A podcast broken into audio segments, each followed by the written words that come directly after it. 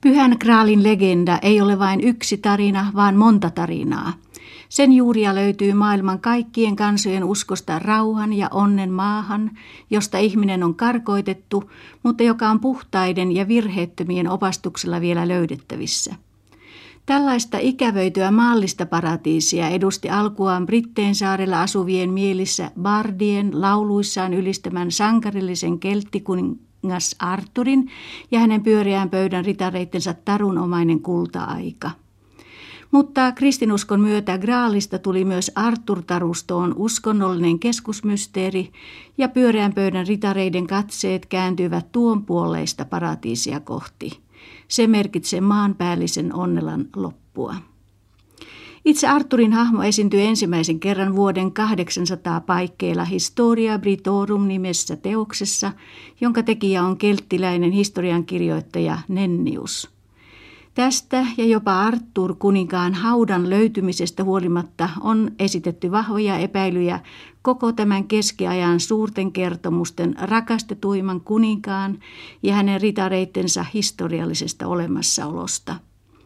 Mutta kuningas Arturin tarusto, kelttien tärkein ja kestävin anti eurooppalaiselle hengelle ja kirjallisuudelle, eli vahvasti ihmisten mielikuvissa – 1400-luvun alkupuolella siitä kierteli ympäri keskistä Eurooppaa lukuisia ranskan eli hovikielisiä erillisiä myyttisiä runokertomuksia, jotka Thomas Mallory nitoi proosaromanissaan Mort d'Arthur, Arturin kuolema, yhtenäiseksi Arthur-legendaksi.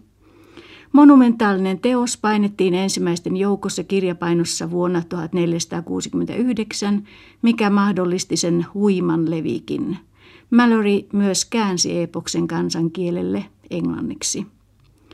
On mahdotonta arvioida, miten suuresti tämä erittäin suosittu romaani, jossa pyöreän pöydän ritareiksi valitut vannoivat uskollisuuden valan kuningas Arturille ja juhlallisesti lupautuivat noudattamaan tämän laatimaa ritarisäännöstöä ja sen sosiaalisia ja uskonnollisia velvoitteita – olemaan uskollisia, urheita, kohteliaita, oikaisemaan vääryydet, auttamaan heikkoja, erikoisesti jokaista apua tarvitsevaa naista.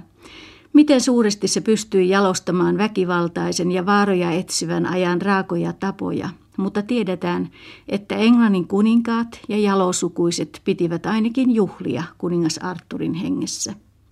Arturin taruston varhaisesta esikristillisestä kelttitaustasta, sen sadunomaisesta maagisesta laadusta kertovat tässäkin romaanissa siellä täällä vilahtelevat noidat, viettelevät velhot, jättiläiset, keijukansa, lohikäärmeet, Arturin maaginen miekka. Tällaisista henkilöistä on tärkein Mölin, vanhimpien versioiden ruidipappi, nyt suuri näkijä ja maagi, joilla on keskeinen asema jo Arturin syntymässä – mutta ensin, keitä keltit oikein ovat? Indo-eurooppalaisten kelttien alkukoti 3000 vuotta sitten oli nykyisen Saksan eteläosa tai Reinin suisto, josta tässä yhteydessä tärkein osa kulki 500-luvulla ennen Kristusta Brittein saarille, Irlantiin, Skotlantiin ja Mansaarelle. Sinne he veivät mukanaan jumalansa, kumpuhautakulttuurinsa, korunsa, saviastiansa – Pari vuosisataa myöhemmin Keski-Euroopan keltit tutustuivat raudan valmistukseen ja tutustuttivat vihollisensa pitkään miekkaansa. 300-luvulla ennen Kristusta he olivat valloittaneet Espanjan lisäksi lähes koko Gallian. Heitä pidetään suurimpina muinaisen maailman teknologeina, maanviljelyksen asiantuntijoina ja koko Euroopan sivistyksen perustajina.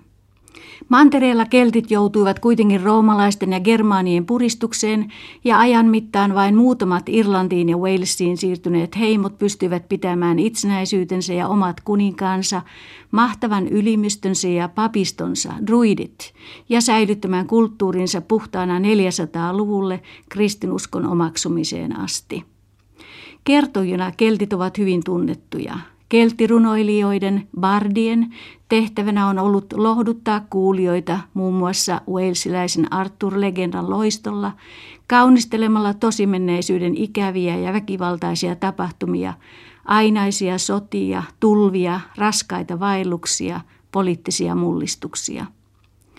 Druidipapistolla oli suuri maallinen arvovalta – Kaikki yleiset ja yksityiset toimet olivat sen käsissä, eikä ylpeinkään pystynyt vastustamaan rangaistuksilla uhkaavia auktoriteetteja, jotka saivat voimansa yliluonnollisilta hengiltä, niin kuin muinaiset shamanit, jotka nähdään heidän taustallaan. Temppeleitä he eivät rakentaneet, vaan kokoontuivat metsäaukioille tai puiden alle jumaliensa välittömään läheisyyteen. Nuo arvoitukselliset jumalat vaativat uhriverta. Mahtavaa 34-metrisestä jättikivestä muodostettua kivikehää, Stonehengea, Salisburyn tasangolla Englannissa, on arveltu druidien pyhäksi auringonpalvontapaikaksi. Arturin kuolema epoksessa on kuninkaan neuvonantaja Möölin, kristinuskon hipaisema, mutta yhäti salaisten taitojen mestari, siirtänyt Stonehengen tuolle tasangolle Irlannista yhdessä päivässä, kristittyjen Jumalan tahdosta ja voimasta. Mannerkelttien ruidi-instituutio, ainoa järjestelmä, joka oli vaalinut eri puraisten kelttien jonkinasteista yhtenäistä kansallistunnetta, tuhottiin yhteiskunnallisesti vaarallisena jo vuonna 68 jälkeen Kristuksen, kun keltit saivat Rooman kansallisuuden. Legenda kuningas Arturin kuolemasta alkaa Englannin suurkuningas Uther Pendragonin sairaskertomuksella. Tilanne on hälyttävä. Paikalle kutsuttu Möölin oivaltaa heti, että kuninkaan riutuminen johtuu toivottoman rakkauden tuskista. Hän määrää parantavan lääkkeen. Niinpä Uther julistaa sodan rakastamansa herrattaren miehelle, Cornwallin herttualle, viettää lemmen yön tämän puolison kuvan kauniin Igreinin vierellä, hänen kolme tuntia aikaisemmin taistelussa surmatun aviomiehensä hahmossa ja siittää tälle pojan. Tällainen pakanallinen magia osoittautuu yhdeksi Arturin piirin tuhon siemeneksi. Myöhemmin Uther tunnustaa tapauksen tuolloin jo vihitylle, pyöristyvälle ja onnelliselle puolisolleen. Arturin synnyttyä arvokas poika luovutetaan salaisen sopimuksen mukaisesti Möölinin turvallisiin käsiin. Näkijänä tämä on alusta pitäen ollut selvillä lapsen tulevaisuudesta ja saanut luvan hoitaa hänen kasvatuksensa parhaaksi katsomallaan tavalla. Luotettavan ritari Hektorin perheessä poika varttuu oivaksi nuorukaiseksi tietämättä kuninkaallista alkuperäänsä. Kahden vuoden kuluttua suurkuningas pystyy Möölinin avulla kuolinhetkellään nimeämään pienen Arthur-poikansa seuraajakseen. Sureva hovi ei tiedä, kenestä on kysymys. Valtakunta on sen jälkeen vuosikausia hajoamistilassa, kun jokainen lordi pyrkii uudeksi suurkuninkaaksi. Möölin neuvottelee jo Canterburyn arkkipiispan kanssa tilanteesta. Sitten tapahtuu jälleen ihme. Lontoon suurimman kirkon hautausmaalle ilmestyy kivi, josta pistää esiin kaunis paljastettu miekka. Sen ympärillä oleva kirjoitus oikeuttaa miekan irroittajan koko Englannin kuninkaaksi. Vain nuori Arthur pystyy siihen. Vaikka ylimykset hangoittelevat kiivaasti vastaan, lyödään tämä vielä parraton nuorukainen aatilittomien voimakkaista vaatimuksista ritariksi ja valitaan kuninkaaksi. Möliniltä hän saa kuulla ylhäisestä syntyperästään ja tapaa vihdoin äitinsä.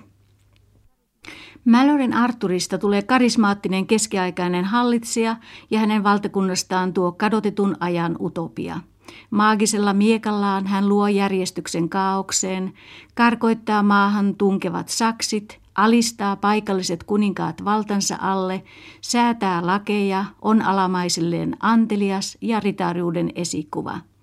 Mutta Jumala on hänen tyytymätön. Artur on maannut hänet vietelleen velhottaren, sisarpuolensa ja tehnyt hänelle lapsen. Vaikka kuningas ei ole tiennyt, kuka nainen oli, Insesti on synti eikä jää rankaisematta. Jo varhain Möölin ennustaa, että kuningas tulee kuolemaan taistelussa tuon aviottoman poikansa Mordredin surmaamana ja että hänen pyöreän pöydän ritaristonsa ja valtakuntansa hajoaa. Näin sitten tapahtuukin. Myös Mordred kuolee isänsä miekan iskusta. Kansallisoperamme balletin esittämää John Neumayerin Artus-legenda ja pyöreän pöydän ritarit rakensi vaikuttavan symboliikkansa muun muassa tuon kuuluisan pyöreän pöydän avulla. Kun katsoja kohta esiripuun avauduttua näkee lavan oikealla sivustalla suuren modernin kaarevalinjaisen puuveistoksen, hän ei vielä tiedä, että seuraavassa hetkessä siitä tajotaan Arturin kuningaskunnan symboli, pyöreä pöytä, jonka ääressä valituilla ritareilla on oma paikkansa ja joka lopuksi hajoaa osiinsa niin kuin koko kuningaskunta viimeisten miekaniskujen ja Arturin kuoleman jälkeen. Kokonaisuudessaankin Noimaierin teos oli upeaa, syvällistä keskiajan suuren kertomuksen visualisointia. Pyöreä pöytä tulee Arturin hoviin kuningatar Ginevierin isän antamana häälahjana. Tämä oli puolestaan saanut sen Arturin isältä. Pöytä on niin suuri, Malorin kirjassa sen ympärille mahtuu 150 ritaria, että Arturin on rakennettava toinen linna, jotta se sopisi sen saliin. Sata oivaa ritaria tulee pöydän mukana ja kuninkaansa käskystä möylin etsii sen ääreen soveliaita. Kuningas Arturin pyöreän pöydän ritaristo syntyy. Vuosien mittaan kaikki istuimet saavat omistajansa. Viimeiselle Graalin löytäjälle nimetylle paikalle saattaja ohjaa nuoren ritari Galahadin – hän on Lancelon, tuon uljaista uljaimman, kohtalokkaasti ja onnettomasti kuningatar Ginevierin, Arturin puolisoon, rakastuneen ritarin poika. Ei itse Lancelot, sillä hänet on tuo luvaton ja ritarisäännöt ylittävä rakkaus tahrannut. Lancelon ja Ginevierin rakkaus on yksi Arturin ja hänen hovinsa tuhon syitä. Galadin äiti on kaunis Elein, joka oli ennustusta noudattaen nukkunut yön noidutun Lansloon vierellä ja synnyttänyt Graalin löytäjäksi predestinoidun tahrattoman Galadin. Nuorukaissa yhdistyy ritarius ja kristinusko. Peitetty, tuoksuva Graalin malja ilmaantuu mystisesti pyöreän pöydän ritareiden eteen ja annettuaan jokaiselle hänen mielijuomansa ja ruokansa katoaa. Pyöreän pöydän symbolikon sisältö muuttuu, se viittaa nyt Jeesuksen viimeiseen ehtoolliseen. Ritarit lähtevät Arturin suruksi etsimään Graalin maljaa, tätä maailman kallisarvoisinta esinettä, jonka Galahad löytää vuosien kuluttua. Ennen seurueen hajaantumista uskon vaatteisiin pukeutunut vanha ritari kieltää yhdenkään naisen seuraamasta ritariaan, näin ylevässä työssä se ei käy päinsä. Tällä tavoin jää keskiajan nainen epäpyhänä ja viettelevänä Eeva-lajinsa edustajana Pietarin ja Paavalin kirkon määräämään kategoriaansa, josta on vain yksi ovi ulos, luostari, ja luonnollisesti keskiajan rakastama polttorovio. Siellä kävähtää myös Arturille uskoton kuningatar Guinevere, jonka uljas Lancelot pelastaa. Arturin kuoleman jälkeen kumpikin päätyy itse syytösten vallassa katuvaisena omaan luostariinsa kuolemaan. Ginevierkin, jonka takana on keskiajasta täysin poikkeava kelttikuningattaren traditio. Kaikki keskiajan kirjailijat ovat ajanmukaistaneet Arturin ja hänen pyöreän pöydän ritareittensa kertomukset siirtäessään niitä menneiltä vuosisadoilta omaan aikaansa – Tästä syystä Arturin viidennen vuosisadan sotureista on tullut haarniskoituja ritareita, sen kukkulavaruskunnista linnoja, yksinkertaista kirkoista katedraaleja, kelttiyhteisöstä loistelijasta hoviväkeä, jalkavaimoja pitävän kelttikuningan kanssa täysin tasa-arvoisesti jalkamiehiä ottavasta ja sotajoukkoja johtavasta kuningattaresta uskoton äärimmäisyystyyppi, jota yhteiskunnan on enää mahdoton hyväksyä. Kristinusko voittaa magian, Mölinkin kuolee väkivaltaisesti.